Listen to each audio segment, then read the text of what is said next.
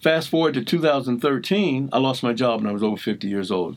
Can you imagine the impact? Because we define ourselves, and you don't realize it, but we define ourselves by our job way too often. We're, we're more than our jobs, we're more than our careers. But you get caught up in the rat race of life, and you get lost in your job or your career, and that becomes who you are, so to speak.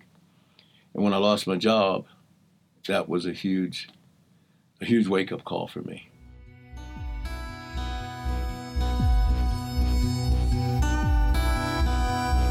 The whole concept for move is M, make a difference.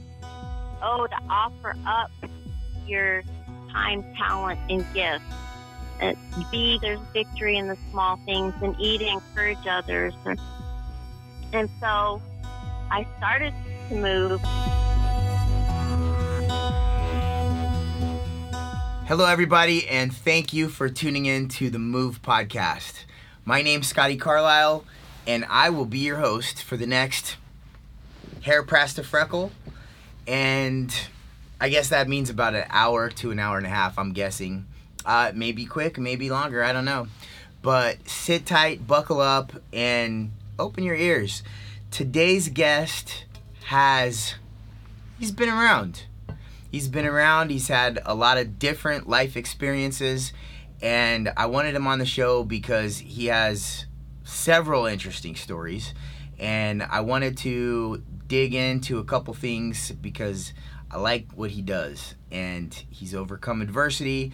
He is helping people in a number of ways, and he's just a cool guy. you know, and that helps. It helps when you're just a cool guy. So, without any further ado, Mr. Randy Powell.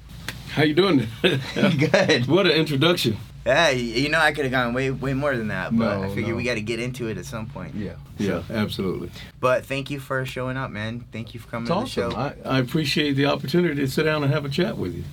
Yeah, me too. Me too. So so how did we get to this point? Where how did where did it come from? Well, I think it came from the universe. I think when you're on the same frequency, you're trying to live life to its fullest, trying to add value to people's lives. I think those things bring people together that are on the same frequency. So, in the short, I think that's how it happened. I met you in Toastmasters, and we live in a small community. We think of it as a big city, Temecula, Murrieta, you know, all that location in Southern California, but it's really not that not that big a community. And when people stand out, they just stand out.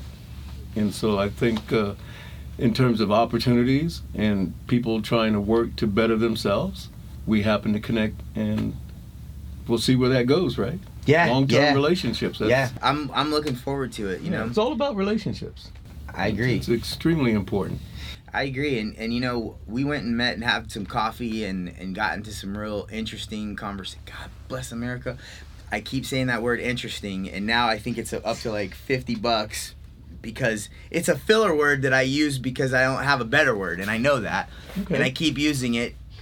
Doggone it! But I I, need to I think that happens. that happens to all of us. yeah, there are interesting things. So there are certain times, I guess, that the word is is necessary, True. but True. So, but regardless, we had some. What what's the word? Maybe profound, maybe some deep, I was going to say deep. Deep came to mind. insightful. insightful, deep came to mind, and and, and bonding. I think when Yeah. you when you spend time talking to a person, you get to know a little bit more about the person. Things start churning and, and burning, so to speak, and you, you find things that are ev- you're even closely related to and closely uh, knitted to, and and I think that has a certain resonance about it as well. yeah, I, I agree. And and one of the things that you know, as I look at you and and where you have come, and where you are now, is a testament to the fact that we have the ability to affect our future and we have the choice to do things that make positive impact. We don't have to, we get to. Yeah. And and so maybe can you give me a little background story on where you came from right now what you do and then maybe so first of all what you do it right now and then what led you to that point? What led me to that? What I do right now is professional speaking and success coaching. My brand is Envision Success. And the idea of that is when you say envision success, success is a general term, you know, but a lot of people, most people in fact, have some visual representation in their minds of what that might be for them.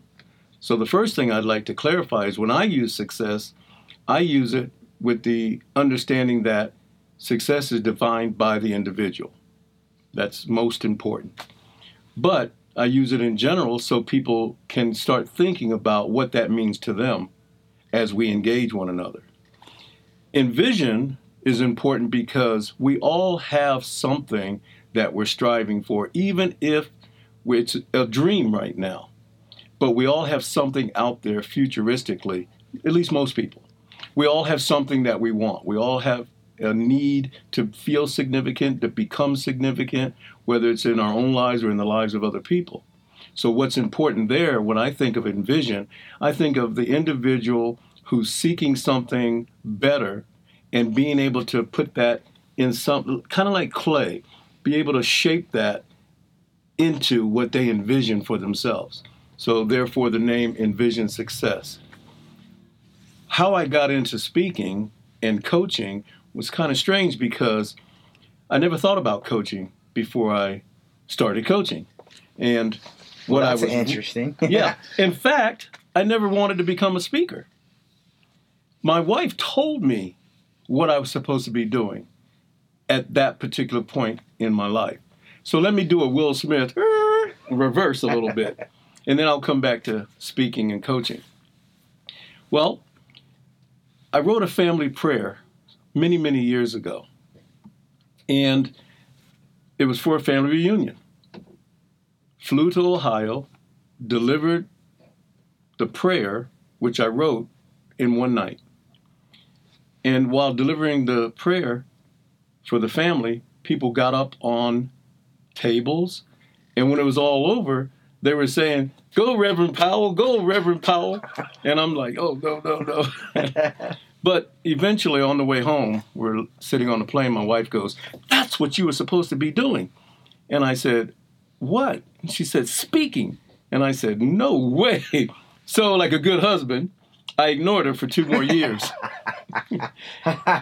and eventually she asked me would I sit down with this coach. And I quickly said, Well, sit down. What does that mean? Well, my boss, she said, has a coach, knows this coach, and she thought you should sit down with that person and have some conversation.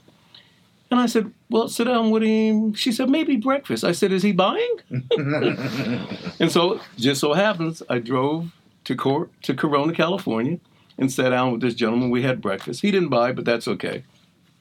And he asked me, Had I ever heard of Toastmasters? And I said, I've heard of Toastmasters, but I don't know exactly what they do. And he said, Well, why don't you look it up? There's got to be a Toastmasters club in Temecula, which I did.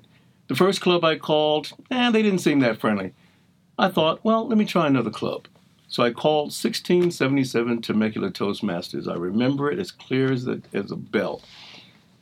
And the gentleman that answered was just as lively and interesting as you would say in his in his approach, friendly. And I went to visit the club. And I've been a Toastmaster now for over 10 years.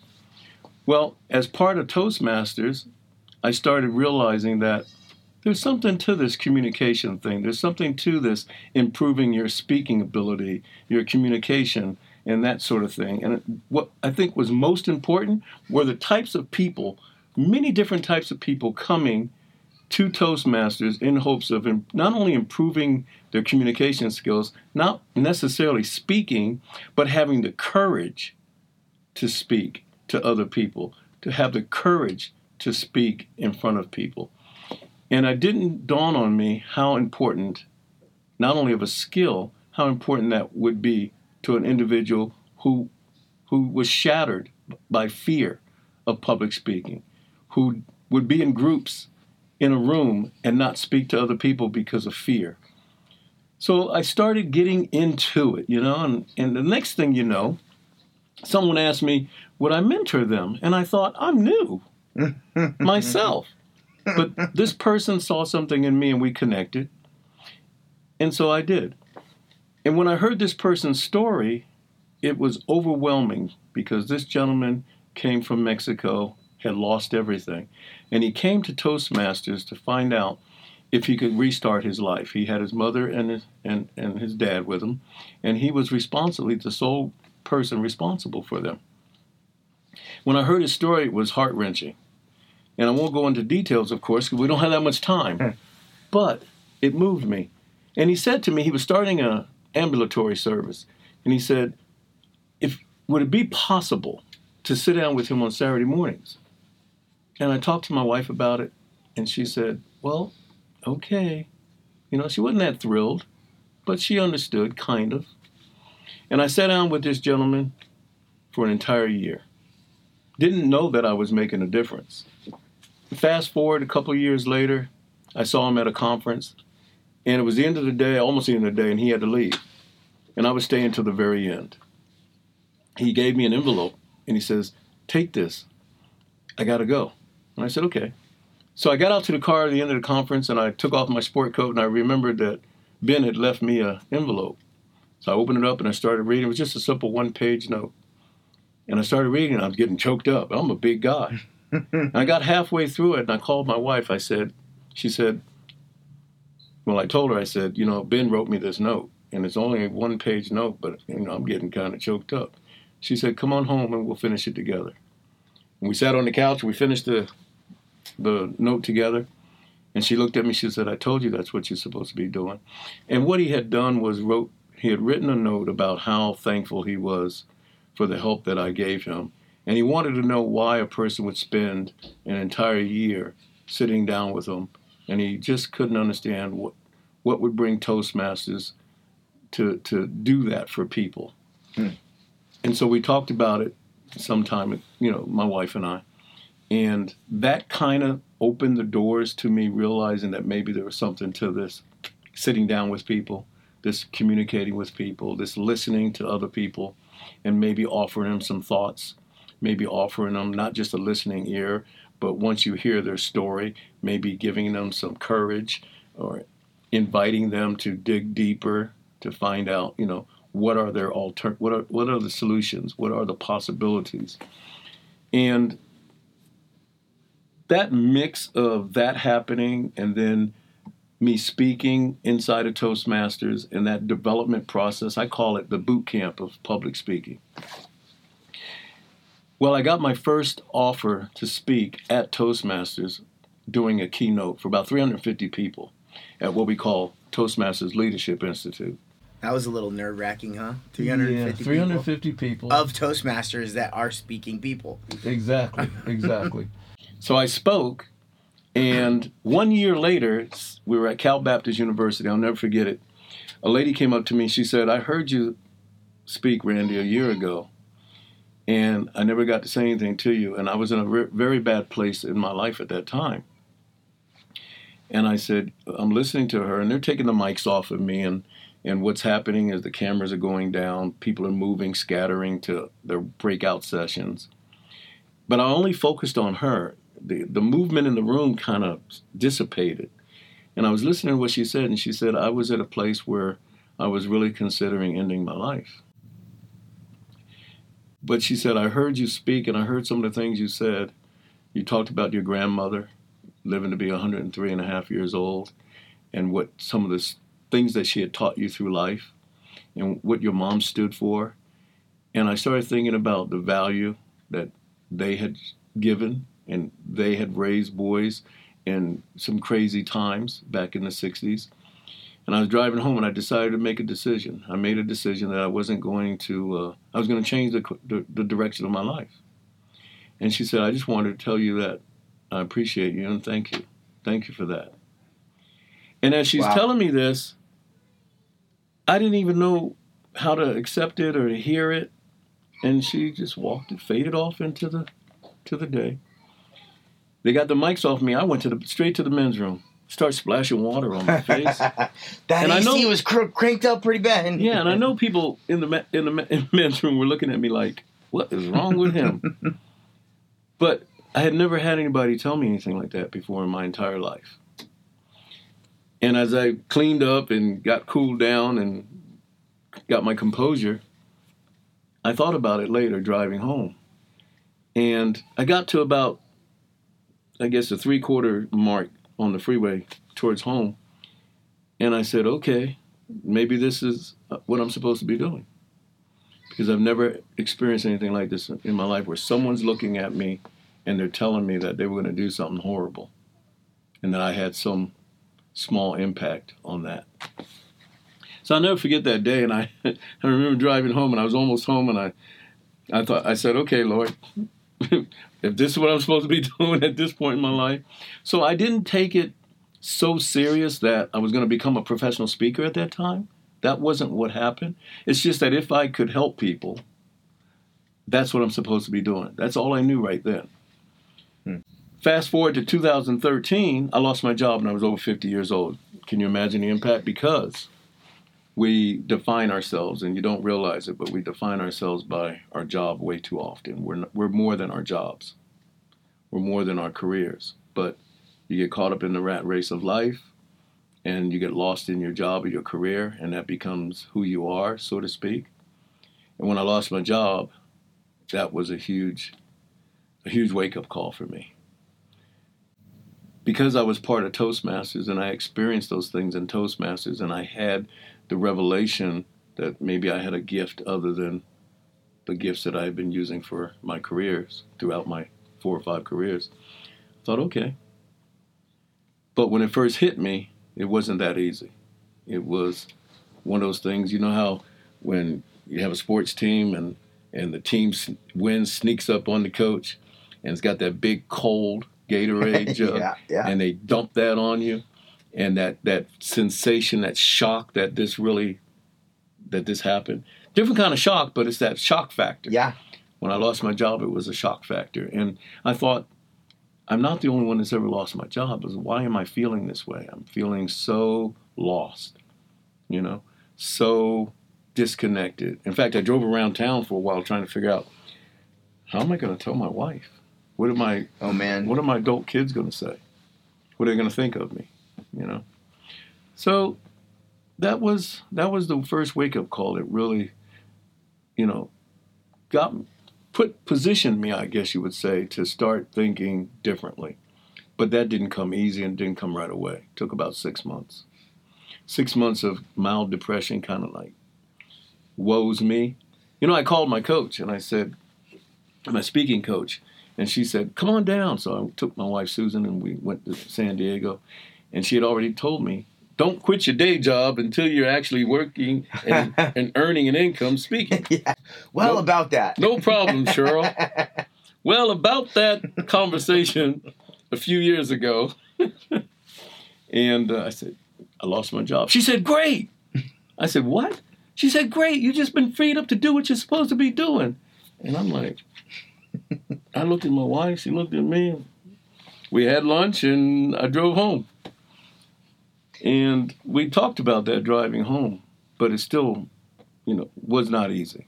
So at that point, did you sit down and and try to factor in a financial plan as far as okay, if I'm going to be a a speaker, I need to make money at doing this, right? Because I just lost my income source. So now, and how am I going to use speaking to do that? And then what activities am I going to do, or how? What what was the what was the thought process at that point? Wow. I never thought about it from a financial standpoint. And I guess I was blessed in that sense. First of all, I'm retired Air Force, so I had some income. And I'm blessed to have a really intelligent wife who has a wonderful company that she owns. And she said, honey, just retire. And I said, that's not me, but I got to figure this out. And so, with the help of her, the love of her, my family, and Toastmasters, I was able to start talking to some of my, my mentors. And what that did was that gave me the moment and the time to vent, to release some things, and to really go in search of what it was that should be next on my plate. What should I be focusing on?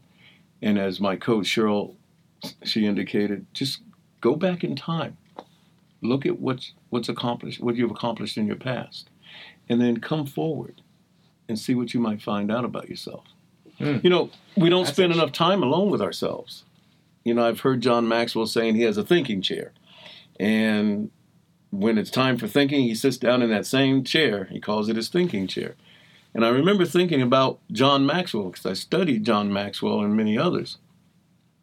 But we don't take enough time out just for ourselves to, to, to really dig down deep. So I started doing that. And I spent time out by myself, even away from my wife. And I reflected on where I'd come from, how I grew up, some of the challenges that I faced over a long period of time. You know, we all have ups and downs throughout life, and we learn things. And the important thing is, did we learn from what we learned, what we should have learned? Did we actually learn what we should have learned? You can learn a lot of things, but was it something you should have learned? Right. And did you keep on, did you keep that? Did you put it in your pocket in case you need it later in life? And so with that, I decided to really look deeper than I had ever looked at myself. And it took about a year. It took about an entire year. And I came up with this blueprint. And the very first thing in the blueprint that I had to deal with was who am I? Who is Randy Powell? And I don't know if anybody else had ever asked themselves that, but I had to ask myself that. And I thought I was onto something because I thought, okay, if I know who I am, then maybe if I could answer who am I, then I could answer the question of what am I supposed to be doing with this life that's been given to me. Because I had had a couple of near misses, big ones, and now I had lost my job. So uh, it had there had to be something more to life than just what I was experiencing. With that, I thought, okay, who am I? Why am I here? Because the second question is why am I here? Because my brother, my younger, my oldest brother, passed away when he was 21, but yet my grandmother lived to be 103 and a half. He didn't live long enough to be that religious or follow faith that much, but yet my grandmother was a devout Methodist. Hmm. And she lived to be 103 and a half. You know, I'm trying to grapple with young, old. Some live, you know, short lives. Some are blessed and live long lives. What does all this mean? So, who am I? If I could answer, why am I here? Because I had a couple near deaths, almost drowned once, have asthma. That almost took me out a couple of times. I had been in some severe car accidents. That almost took me out. And I'm still here. Why do I get a second and third chance and fourth chance and and, and maybe even some more than that, right? And then if I'm if I can figure out who I am and why am I still here, then what am I supposed to be doing now? I'm over 50 years old. I'm unemployed, which I couldn't even say that I was fired or that I was unemployed when it first happened. There was too much shame and guilt. Right. But it was a blessing in disguise. I didn't know it at the time. And I had always moved from company to company to better positions. I always knew, felt inside when it was time to move on, when I had served all I could serve at this company or this position, and had always done well. And this one company, I waited and I stayed and I got complacent. Even though I knew I should be moving on, I got complacent. And so I learned something about complacency. When you start to feel that that system inside of you, it's unstable, Mm-hmm. And you know it's connected to your career, your work, or what you're doing, then something has to be going on that you ought to pay attention to. And I didn't pay attention to it. And my wife even said to me, because I started speaking up about things I thought were wrong inside the company, how we were treating clients was not right ethically. And what that led my wife to say is, they're going to fire you. And I said, they're not going to fire me. She said, They're going to fire you. Hmm. Lo and behold, they fired me. They, they, they said I wasn't on their team anymore. And I wasn't really on their team anymore because I didn't agree with them. They what- wanted the group think, and you were not helping out. You're not, Not helping conducive to that. not helping out, you know. So, a long story short, those three questions I tell people now I think are the most important questions they need to ask themselves. And what that led me to was purpose. I know my purpose inside and out. I live my purpose, and money has never been a part of that. It's important. I recognize that, and of course, making a good living is important, and a part of you know getting your freedom number, so to speak, and being able to go and come and choose and give back to the world and all that, and that's all wonderful. And and I do that. We do that as a couple, but it was never my main focus. Now, over the last couple of years, because I formalized my business and it got more specific and intentional about growing my company, of course, that's part of it now. But it wasn't early on. It was just fulfilling my purpose, serving others as much as I could serve, help people as much as I could. Because I realized that at any point in time, life can be taken from you. I recognize that at any point in time that there are a hundred million people out there that are not living their purpose, their dream, and they're unhappy, miserable. And you ever you ever walk up on somebody and you hear them talking and you see this happiness in in them that it, it's like I want some of what that person has. yeah, You know, you ever been around those yeah, kind of people? yeah, absolutely. They've got they've got it. And it doesn't have anything to do with finances or money or anything. It has to do with this internal fulfillment and happiness and joy. And that can only come from when you identify your purpose and you're working in it. You're living inside your purpose. And and so that is something that I think is the number one thing that putting it in my blueprint so that I could share that with other people. So that's that's the first part of what I learned when I went back and started looking at my history and what had occurred. What are your thoughts about accountability? So, so we work together. Um, we answer questions. If you're working with me, and then I, I do a deep dive into these questions about who am I, why am I here, uh, what's my purpose. I feel like there's a very important part that gets people from A to, to Z or A to X or wherever that is, and that that is accountability. And I know that I've missed the bus a lot of times because I want to do X, Y, and Z, and doggone it, I don't. I'm not accountable to myself. I'm not doing the little things because I know this is the thing. I know that the little things equal the big things. But why am I not doing the little things? So, so, so how often does that come up when you're working with somebody, and how important is that? It's extremely address? important. Accountability. Well, for, for example, one of the reasons people seek a coach is for structure, to be held accountable because they know they're not being they're not holding themselves. It's not that they can't hold themselves accountable. Everything is done in a, in a way that it's designed for you to create habits. And until you create the habit, and habits are part discipline is part of habits. So you have to create the habit, and that comes from discipline.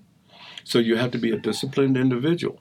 Now you might be disciplined on a lot of other things, but it may not you may not be disciplined on yourself. You may hold your son accountable or your wife accountable or your employees accountable. But when it comes to you holding yourself accountable, it's a little more difficult. Snooze, Yes. right, Preston? So, yeah, a little more, a little more difficult. So it all comes to how do I create the habit? If you have a daily routine, if you don't know that you have a daily routine, you're probably all over the place. But if you have a daily routine and you you work that daily routine every single day, then that becomes a habit. And then the only time you change or let something impact that habit is if it's an emergency. If something of extremely high importance gets in the way, you have to make an adjustment. But you go right back to the next day of, of working your routine, which is a habit. So you feel uncomfortable when you're not doing that. And so when, as you feel uncomfortable, it starts gnawing, gnawing at you because you know you're not in sync with what you ought to be doing. And so as we coach, same sort of thing occurs. Does that make sense? Yeah. So when you are off, you'll feel off because we're emotional beings. So everything needs to be tied to the emotion because that is what sparks people. That's what ignites the fire. That's what keeps them in the game. If they're not emotionally connected, and if you find your purpose, you are going to be emotionally connected to that purpose, to fulfilling that purpose. Because if you know who you are, you know why you exist, you know what you're supposed to be doing with your life at this point. And for me, it's what I'm supposed to be doing from now to the end. For some people, it might be at this stage in their life. See, I look at life as four quarters, kind of like football. First quarter is zero to 60. Second quarter is what? If the first quarter, I'm sorry, zero to, zero to 20. So if the first is zero to 20, what's the second quarter? 20 to 40. And what's the third quarter? 40 to 60. And what's the last quarter? 60 to 80. 60 Wow. plus. 60 plus. Okay. Right. So I would hope that, yeah, 60. I, Okay, I would so- hope it'd be more, but if I can get it to 80, man, that's a win. 80's cool, but just, that's why I just leave Yeah. it at 60 plus. Now, you don't have any choice in the matter when it comes to 0 to 20. First quarter of life, you really don't have much choice. You're born, you're going to school, you're, you're, you're, you're doing all the things that teenagers do, and the next thing you know, you're in second quarter. What happens at halftime? Got to make some adjustments. Every football team goes inside the locker room, they make some adjustments. Even if they're winning, they make some adjustments. They come out, now you got half your life is gone, you recognize it, and now you've made some adjustments because you, you see that you're not really really where you want to be. so now you get going, the game of life starts happening again. But here's what happens to many of us. We get into the third quarter of life. Next thing you know, it's over. You got one quarter left. And that's when we start panicking. Because we haven't done, we didn't really make the right adjustments at halftime. We took some things for granted. And now we are in the fourth quarter of life, whether it's retirement money, financial, freedom, whatever it is, hmm we're panicking. And those are the people that are walking around miserable and unhappy in many cases because they're panicked. They're scared. They haven't, they know that they were supposed to do some things with their life and they didn't get out of the rat race and they didn't pay attention to the callings, the wake up calls. And now they're feeling unhappy, unfulfilled, stressed. And you don't want to wait till the fourth quarter to start figuring out your purpose in life. You want to do that as soon as possible. And there are children, musical geniuses. Maybe they're around music all their life and they love music and they know they were born to, to play or to sing or to entertain like Michael Jackson or whatever. Okay, that's wonderful. But when you look at the big picture, that's a very small percentage of people Yeah. who figure out what their purpose is, why they're here on this earth. Very few figure that out. And most don't. But there are some. There are some that I've spoken to people and I've said in crowds, how many of you know your purpose? A few hands go up. And it makes you feel good because you can tell how quick the hands go up Yeah. if they're really on to something. Now they, hmm. they may know their purpose, but they're not necessarily living it maybe, but at least they know it. So they're on first base. Now how do you get them from first base to second base to third base to home? There has to be a process for that. And that's why I created the blueprint for success. But it starts with purpose. So I speak on purpose a lot, and I spend a lot of time on purpose. But even though purpose and then mindset is next, intentional mindset, because the having an intentional mindset, creating the mindset, gets you through, pulls you through the weeds of life. Because there's going to be bumps and road road hogs, and all this stuff is going to get in the way. Detours. Yeah, all this stuff is gonna get in the way. So you got to have the right thinking. You got to have the right mindset. And then we get to action plan, and that's where all your emotion is going to come out. And it's going to be tied to your action plan because if you don't if you have a plan and the road gets tough, you just abandon your plan if you're not emotionally connected to it. And then I teach people to leverage the results because if you're doing something, you're going to get some results. So we talk about how do you leverage not just the positive results that you get, what about the negative results and the negative outcomes? How do you turn those either into a more positive state or what can you learn from those negative results so that you don't travel down that road again? You know, when we were young, we are in school, Johnny gets his hand slapped for having a bad grade. Well, that imprint he carries into high school, he carries into adult life.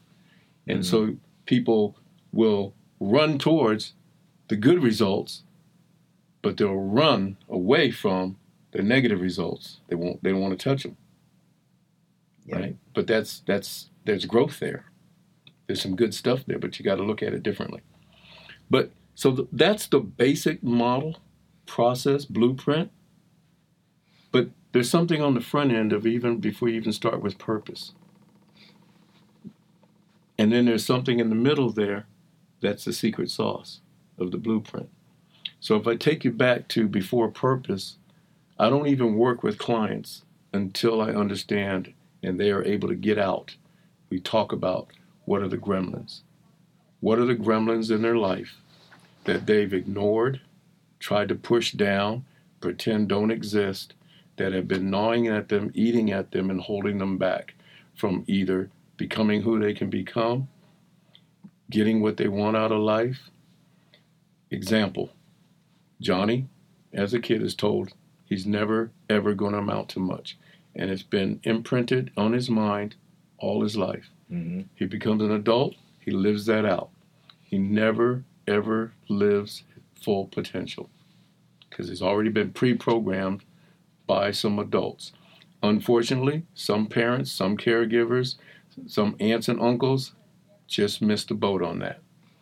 However, Johnny's friend down the street, his parents told him he can be anything he wants to be within reason, and they've always encouraged him to try guitar, to try uh, bicycling, to try swimming, to compete here, compete there, do this.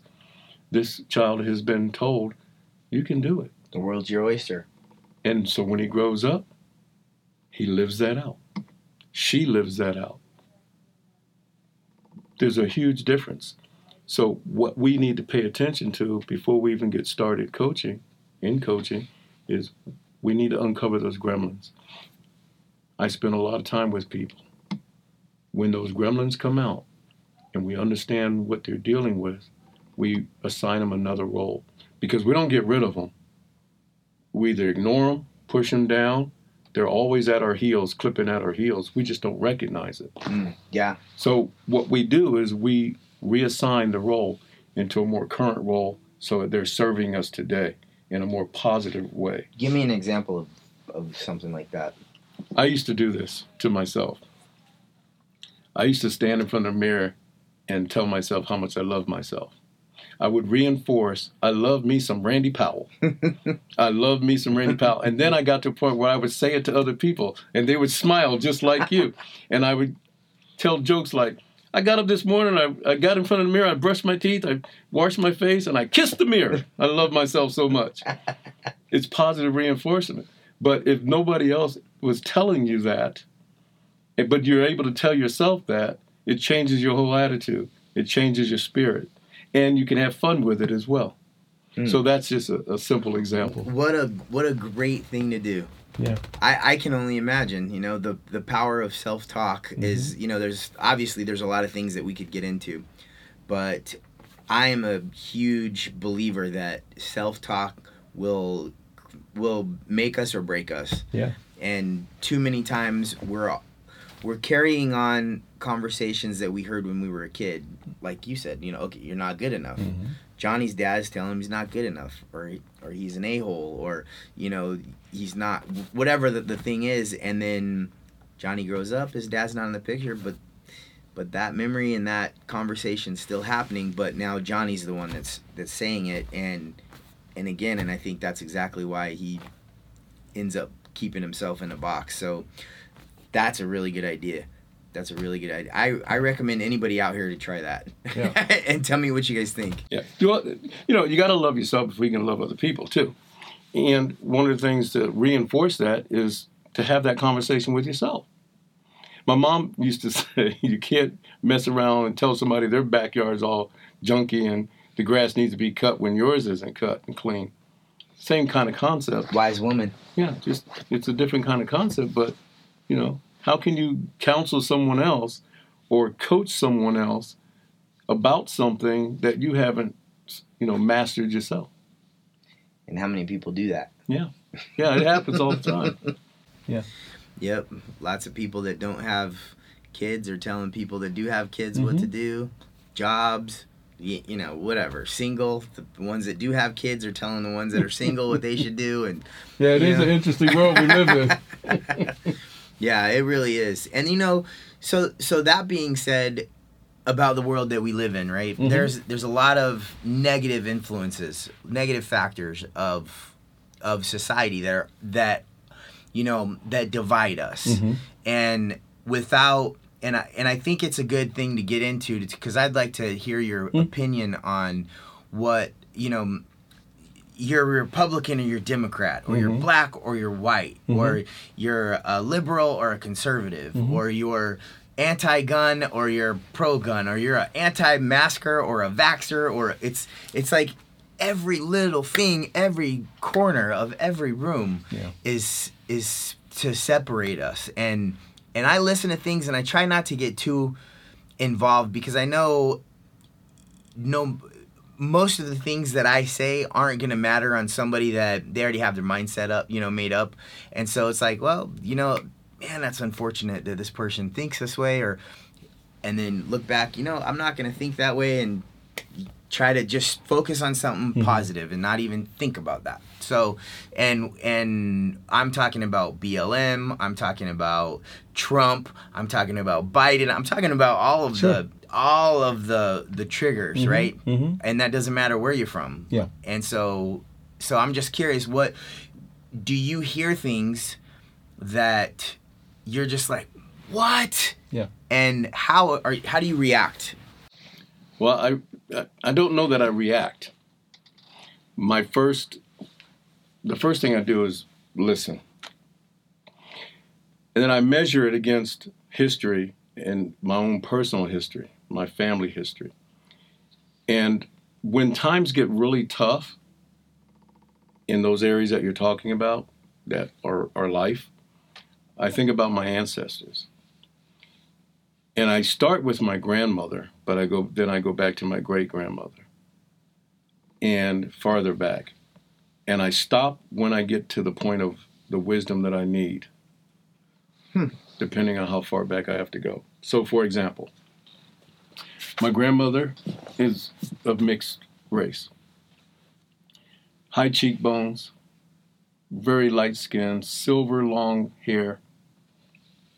But even though we came over from another country through the Jamaican islands and so forth, she ended up in Mississippi, migrated to Ohio. My mother, born and raised in Ohio, ended up in Boston and married. Hmm. So now we've got Boston in the 50s, okay, down to the 60s with kids in South Jersey, right outside of Philadelphia, raised by a, a single woman who was one of the first African American women to teach and have a lifetime teaching credential in the state of Mississippi. Oh, very cool.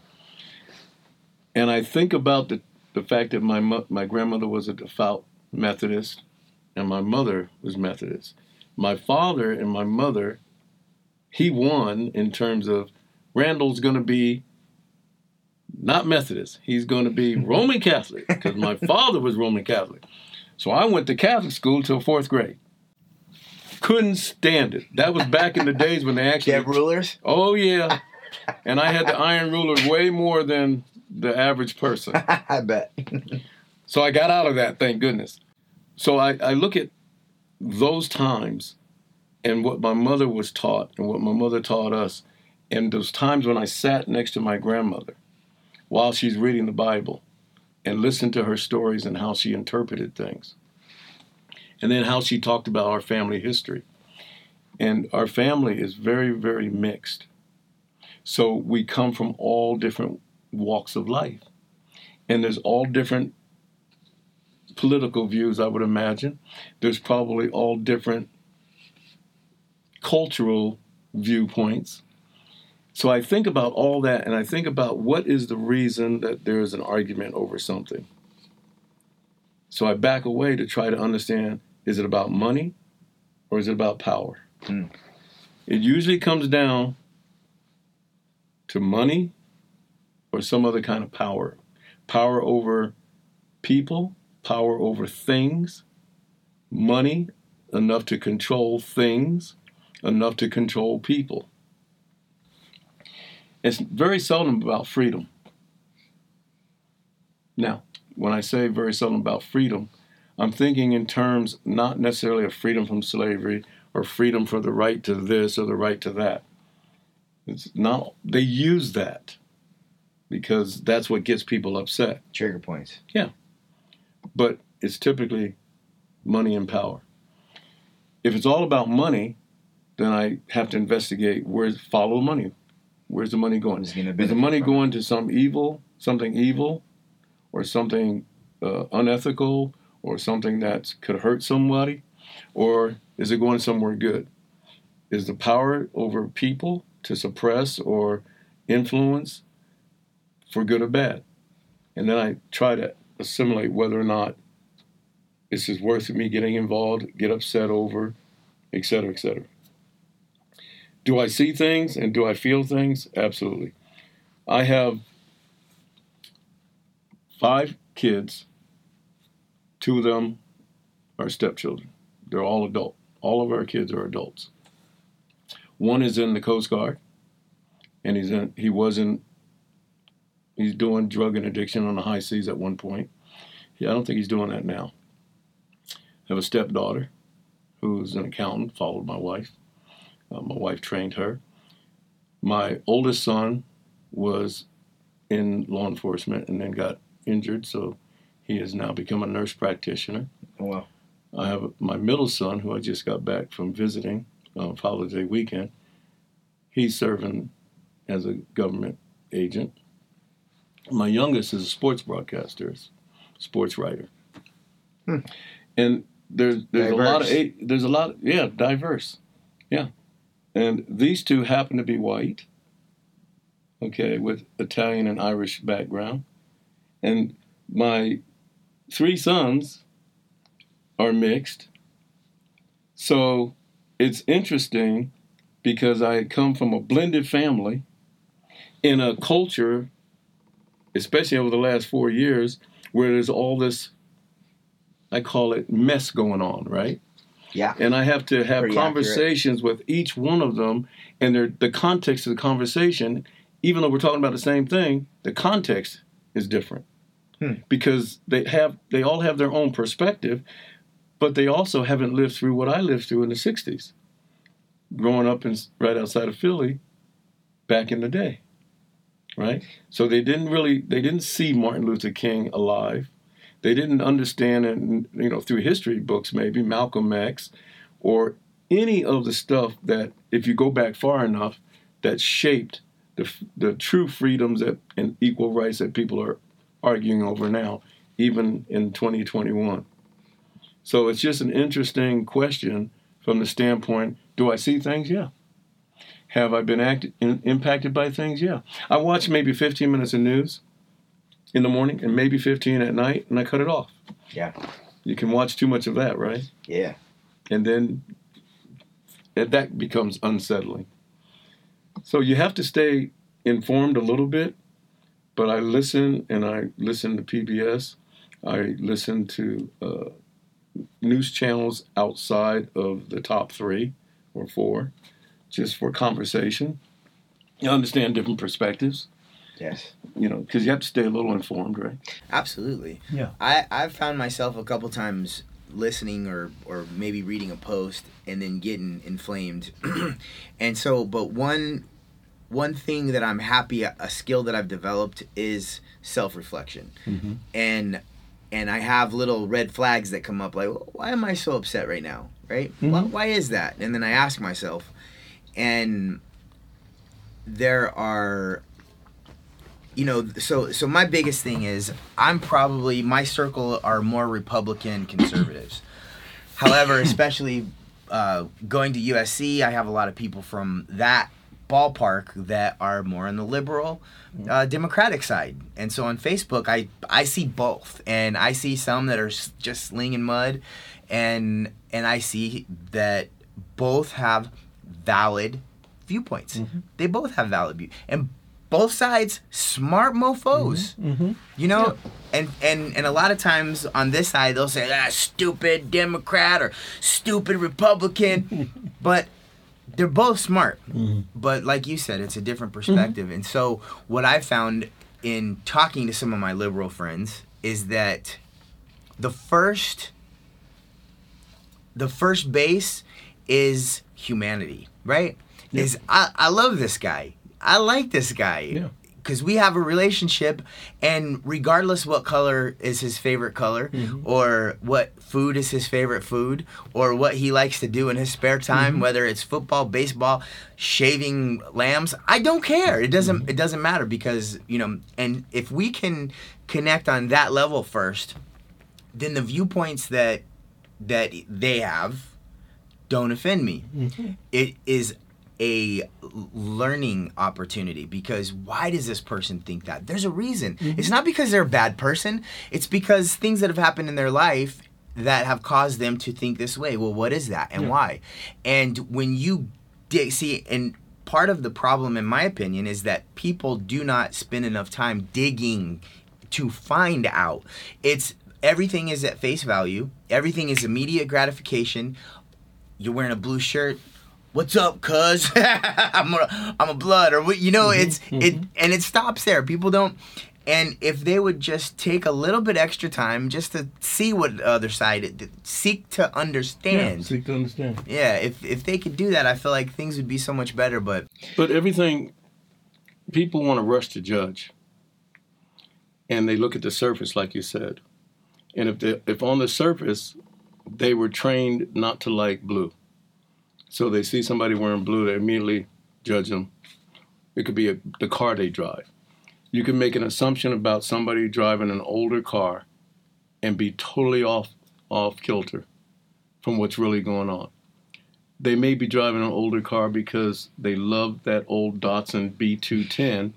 they can't give it up, but yet they have a Bentley in the garage that you would never know about because they're restoring this B210 because they happen to be living back in the day when they were a teenager going to college or whatever, and that was their car. And you can totally misjudge somebody by the way they dress. Now, what I have spent a lot of time doing to help people not misjudge people as much as possible, I try to remind young people that two people can go into a store and be dressed differently and get treated differently. And then you could take those same two people, dress them the opposite, send them in the store, they're going to be treated differently.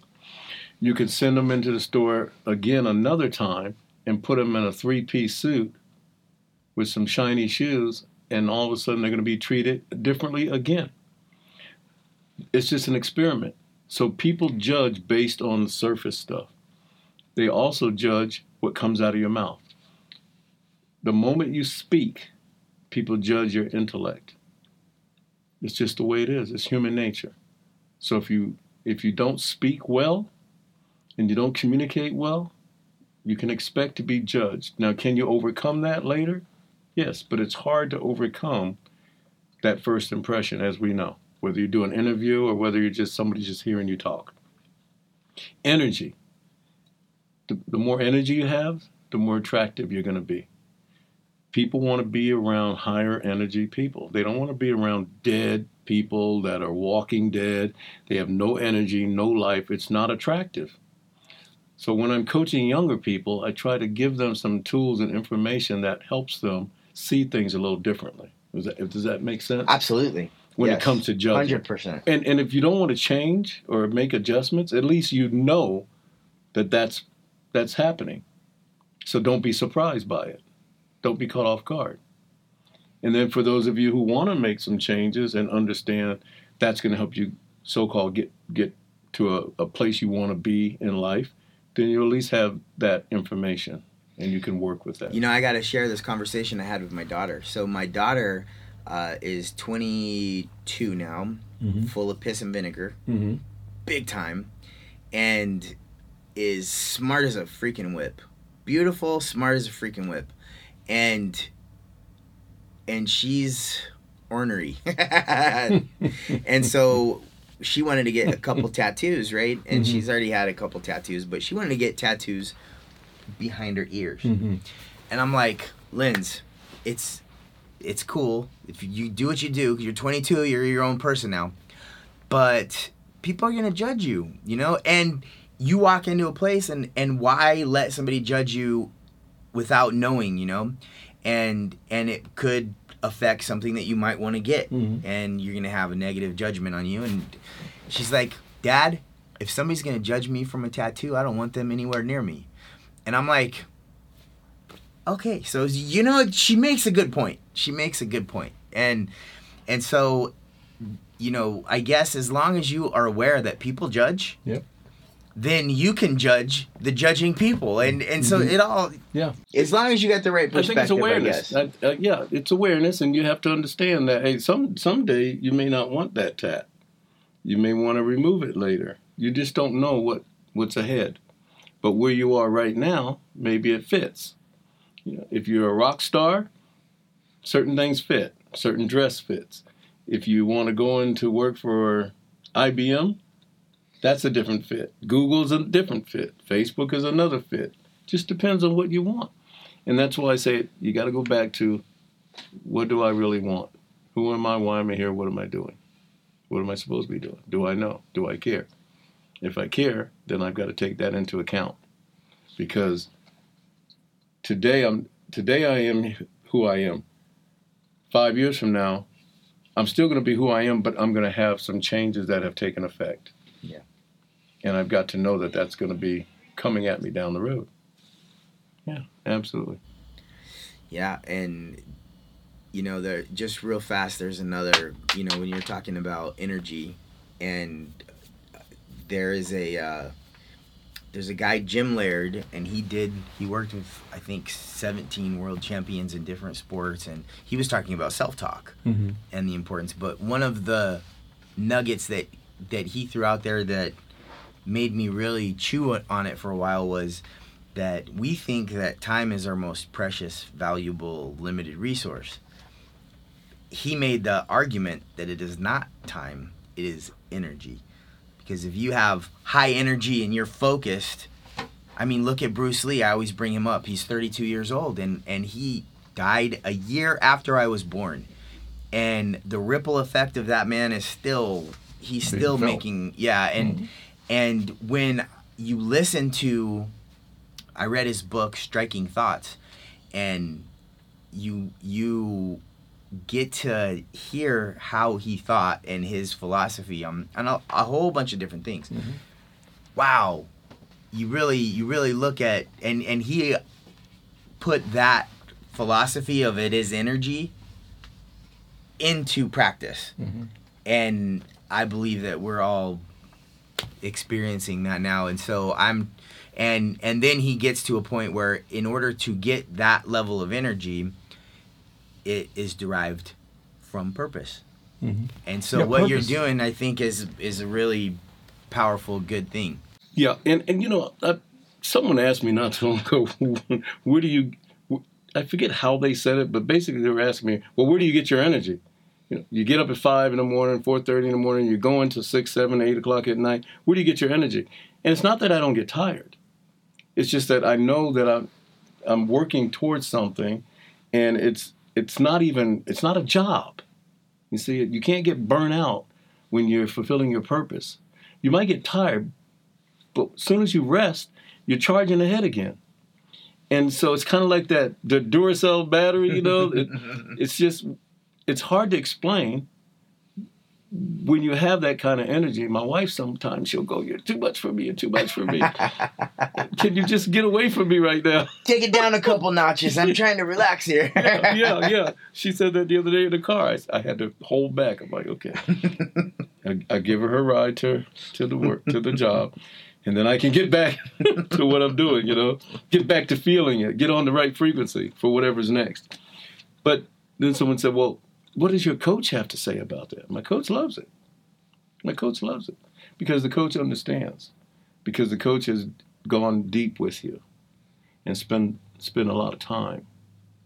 You know, and so when you understand where what's driving a person, where they're coming from, you can understand their level of their frequency they're on, that energy that they have. It's all and it's all it's everything's energy. Everything is energy. Right. It's just a matter. It's all in different fre- frequencies. It's all coming to you, and and there are times when you have to dial it back. There are moments when, of course, you have to dial it back, and then there's those other moments where you just give it freely, and people people get charged up and then they're able to energize themselves and, and work off of your battery energy, so to speak. You know, so that's a good thing too. I get clients, we'll be talking, and I can tell right away. I said something to someone last night on a coaching call. Why is your energy so low? What's going on? And she's like, Oh, nothing. I'm okay. I said, No, no, you're not okay. but it took a moment to get it out, right? And it was something that her boss had said to her, and something her boss had been working kind of on her nerves about, trying to put dump work on her that the boss gets paid to do, but is not holding, you know, herself accountable and is trying to push it off. And she finally said, I spoke up. I spoke up and I said, Congratulations. Now you need to let it go. Hmm. You spoke up. It's over. You know? Hmm. But you can tell. You can tell. Well, I'm sure that there are going to be people that have that are listening to this, and you know, as of right now, if they wanted to contact you or get in touch with you and and even work with you, how how would they get a hold of you? Oh my goodness, it's so easy. so they could jump on my website, randypowellspeaks.com. So it's R A N D Y P O W E L L speaks S P E A K S dot com. randypowellspeaks.com. Randy And the- Powell speaks. Yeah, the calendar is there. They can get a 30 minute consult with me and we could go from there. Absolutely. Or they can even call me up personally. I answer my I answer my cell phone. I really answer my cell phone.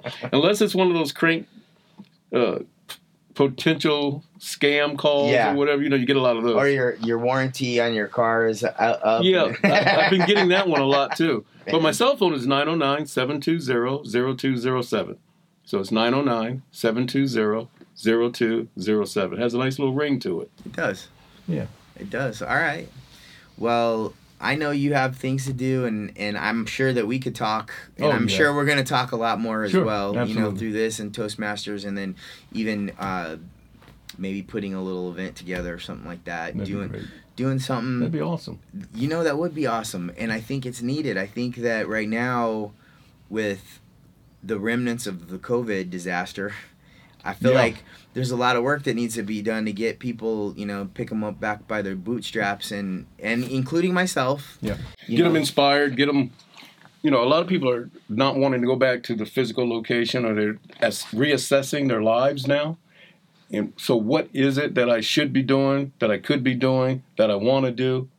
So, what are people's needs and wants? And that's a really big, important thing to start helping people with right now. In fact, I'm thinking about doing a webinar or maybe even a master class for a series of classes soon.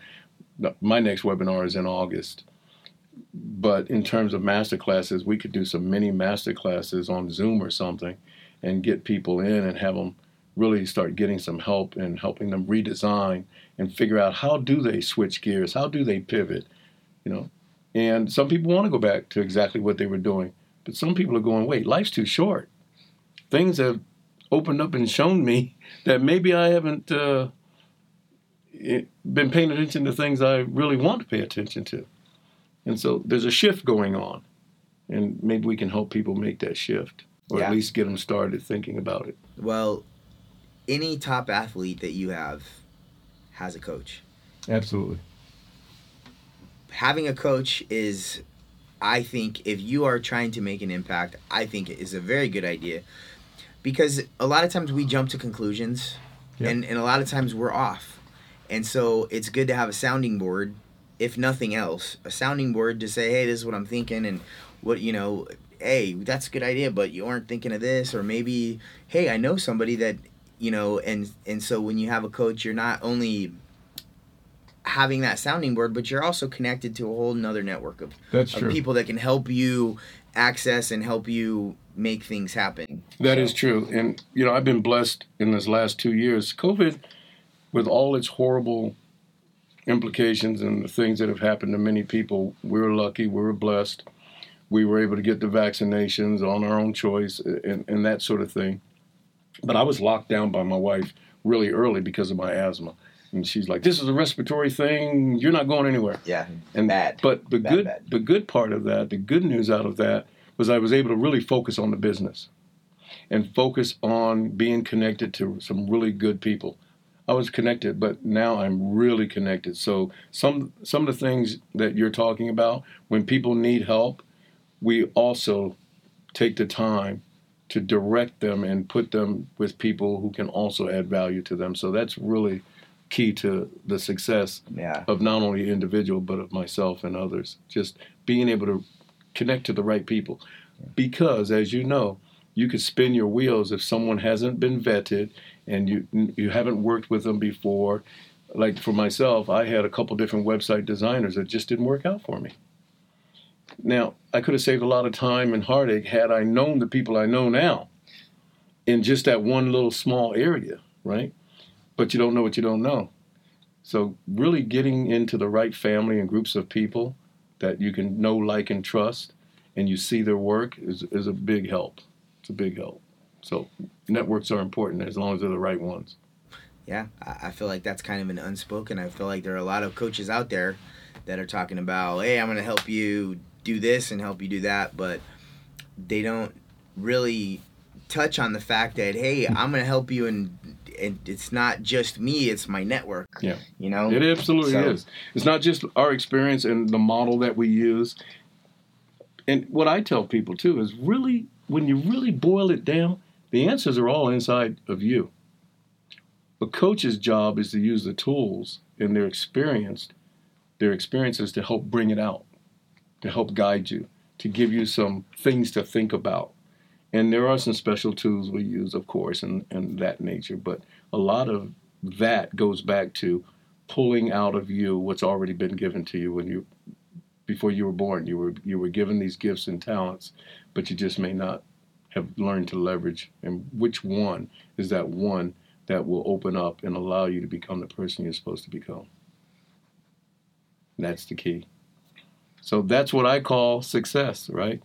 And and freedom is being able to go where you want to go, do what you want to do, love what you're doing, and surround yourself around the people that you want to be around at your choosing when you choose. Can't get happier than that. I I agree. Yeah. I don't know what could be. Yeah. But um, I think that this is a, a good place to end it. I feel like we've had a, a really good, informative meeting, and um, I've learned. I really like your football analogy. That's like great. that? I haven't heard that before. That's Yeah. that's really good. So I'm glad I learned some things, and I'm glad that I got the chance to sit down and talk to you again. And I'm glad that the people that are listening to this podcast are going to benefit from listening to some of your insights. Well, it's been awesome, and thank you for the invitation to come and sit down with you. yeah, and I appreciate your time. Mr. Scotty Carl. All right, Mr. Randy Powell speaks. You heard it, guys. And thank you again for tuning in to the Move Podcast.